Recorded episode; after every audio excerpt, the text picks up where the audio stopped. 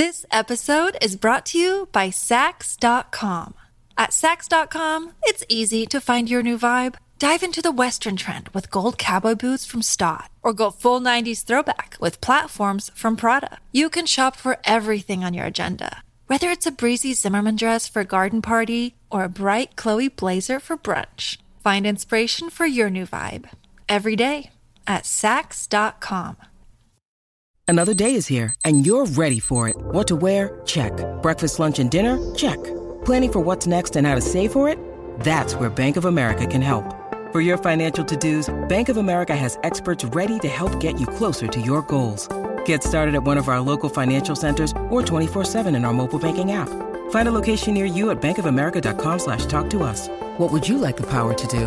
Mobile banking requires downloading the app and is only available for select devices. Message and data rates may apply. Bank of America and a member FDIC. This is Optimal Living Daily, episode 826. I want to punch perfection in the face by Courtney Carver of BeMoreWithLess.com. And I'm Justin Malik. Happy Friday and welcome to Optimal Living Daily, a podcast with the crazy vision of bringing thousands of blogs to audio for free, sometimes even books. Today's post comes from Courtney Carver, a regular author on this show. And speaking of Courtney Carver, registration for her 2018 course on simplicity is ending in just a couple of days, closing for the entire year. So if you enjoy her content and really any of the authors I narrate here, it's worth checking out. Come by oldpodcast.com slash learn to learn more. But for now, let's get right to her post and start optimizing your life. I want to punch perfection in the face by Courtney Carver of BeMoreWithLess.com. I don't usually talk about punching things. I'm usually a gentle writer and thinker, but perfection pisses me off. It gets in the way of the best experiences, great creative work, potential relationships, and self improvement. Perfection reminds us that we are not good enough and that we will never do enough, have enough, or be loved for exactly who we are. Knowing that, I'm sure you understand why I want to punch perfection in the face. When I think about the artists that never share their work because they can't get it just right, the mothers that never ask for help because they don't want anyone to know that they don't have it all figured out, and the couples that never meet because one person didn't have the perfect introduction, I go crazy. Perfection can be paralyzing for some and a minor inconvenience for others, but unless we all agree to punch perfection in the face, we will miss out on so much. Seven ways to punch perfection in the face. Number one, look forward to pleasing the right people instead of all the people. It's not your job to make everyone happy. Your ideas, words, and actions in life or work will never please everyone. Shift your expectations and intentions and revel in the beauty of offering something that makes one person smile. Number two, ask for help. You can't do it all, and if you really want to enjoy life, you don't want to do it all. Offer your advice and skills to others and lean back for support where you need it most. Hire professionals, call friends, email experts. You are not alone. Number three, stop comparing. Your life experience is as unique as your definition of success. When you can truly stop comparing, you can figure out what that definition is. You can take time to ask important questions like, what really makes me happy? What will I contribute to the world? What is enough for me? Number four, do less. My dad always told me never to order pizza at a seafood restaurant or seafood at a pizza place. Specialize in one thing or a few things instead of trying to be good at everything. Number five, support imperfection. Hold the constructive criticism and be gentler with the people around you. Celebrate the best qualities in your loved ones and identify what's most important. We are the toughest on the people we love the most. They deserve better. Number six, give yourself permission to fall apart. We admire composure and work to hold it all together all the time. If you need to lie down and cry, throw a temper tantrum, or write about punching things, do it. Embrace your human nature to rise and fall and fail and get back up. Number seven, do it anyway. You are not perfect. Your work isn't perfect. Your life isn't perfect. So what? Go on, jump in. When I asked some of my friends how they punch perfection in the face, here's what they had to say.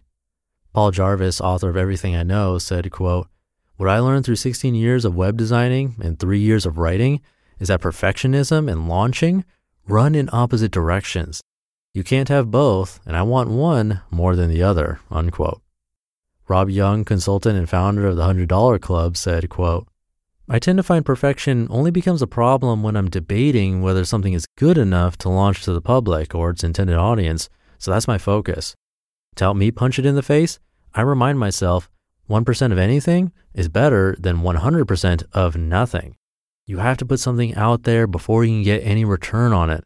If you're waiting for perfection, then the very desire to do the best you can is preventing you from getting any results at all. Unquote. Brooke Berman, playwright and author of No Place Like Home, a memoir and 39 apartments, said, quote, I don't believe in perfection, honestly. I'm easier on myself as a writer than I am as a mom or a human. I believe in imperfect work. I believe in sending things out for feedback as soon as they're finished. I err on the side of hasty but then as a playwright, I'm lucky because whatever I write will go through a development process, feedback from actors, from theaters. I'll get to hear it aloud and refine and rewrite until production.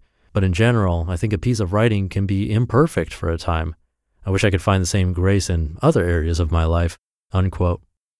Andy Church, consultant turning dreaming into doing at Prolificate, said, quote, I finally punched perfection in the face, or broke out of perfection prison and actually did it. I left an unsatisfying job, started a consulting business, and am writing the book I've always known I could. For years, this idea had languished in my mind on bits of paper and journal entries on my laptop because it wasn't perfect yet. Now that I've let go of the need for it to be perfect, it's no longer an idea. It is reality. Instead of working on someone else's dream, I get to make my own, and it feels amazing. Unquote. Tammy Strobel from Rowdy Kittens and author of You Can Buy Happiness and It's Cheap said, quote, This is such a difficult question because it's a constant struggle for me. If I don't strive for perfection, I feel like I'm not trying hard enough.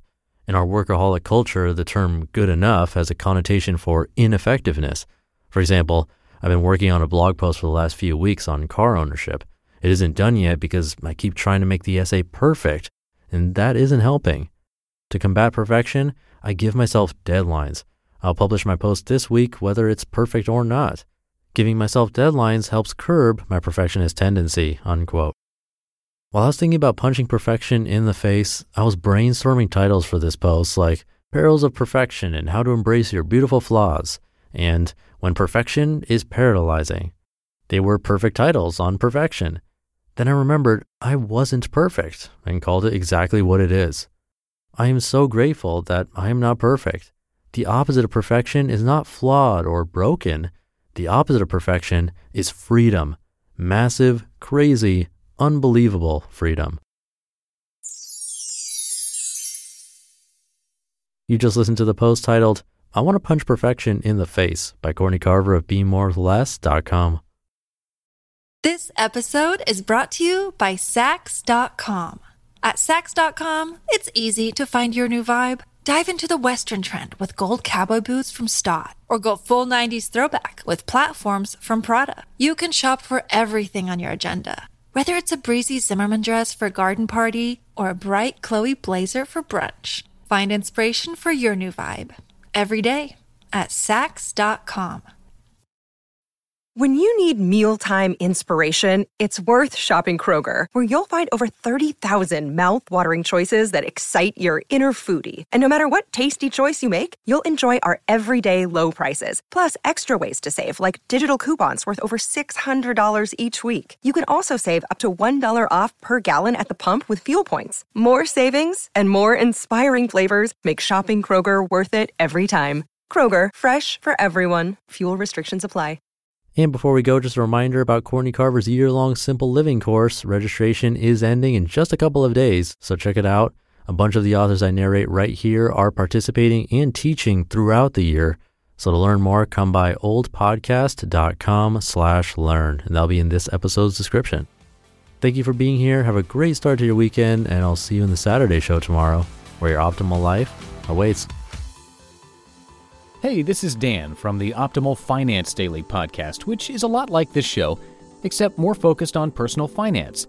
Justin handpicks the best posts he can find from blogs and authors like Ramit Sethi, Mr. Money Mustache, and more, and I read them to you five days a week. So if you enjoy this podcast, come on over and subscribe to Optimal Finance Daily too. And together, we'll optimize your financial life. You've been listening to Optimal Living Daily. Be sure to hit the subscribe button to stay up to date on each new episode and head to oldpodcast.com. That's O L D podcast.com for a free gift as well as more actionable tips and resources to help you maximize your potential. Thanks for joining us, and remember, your optimal life awaits.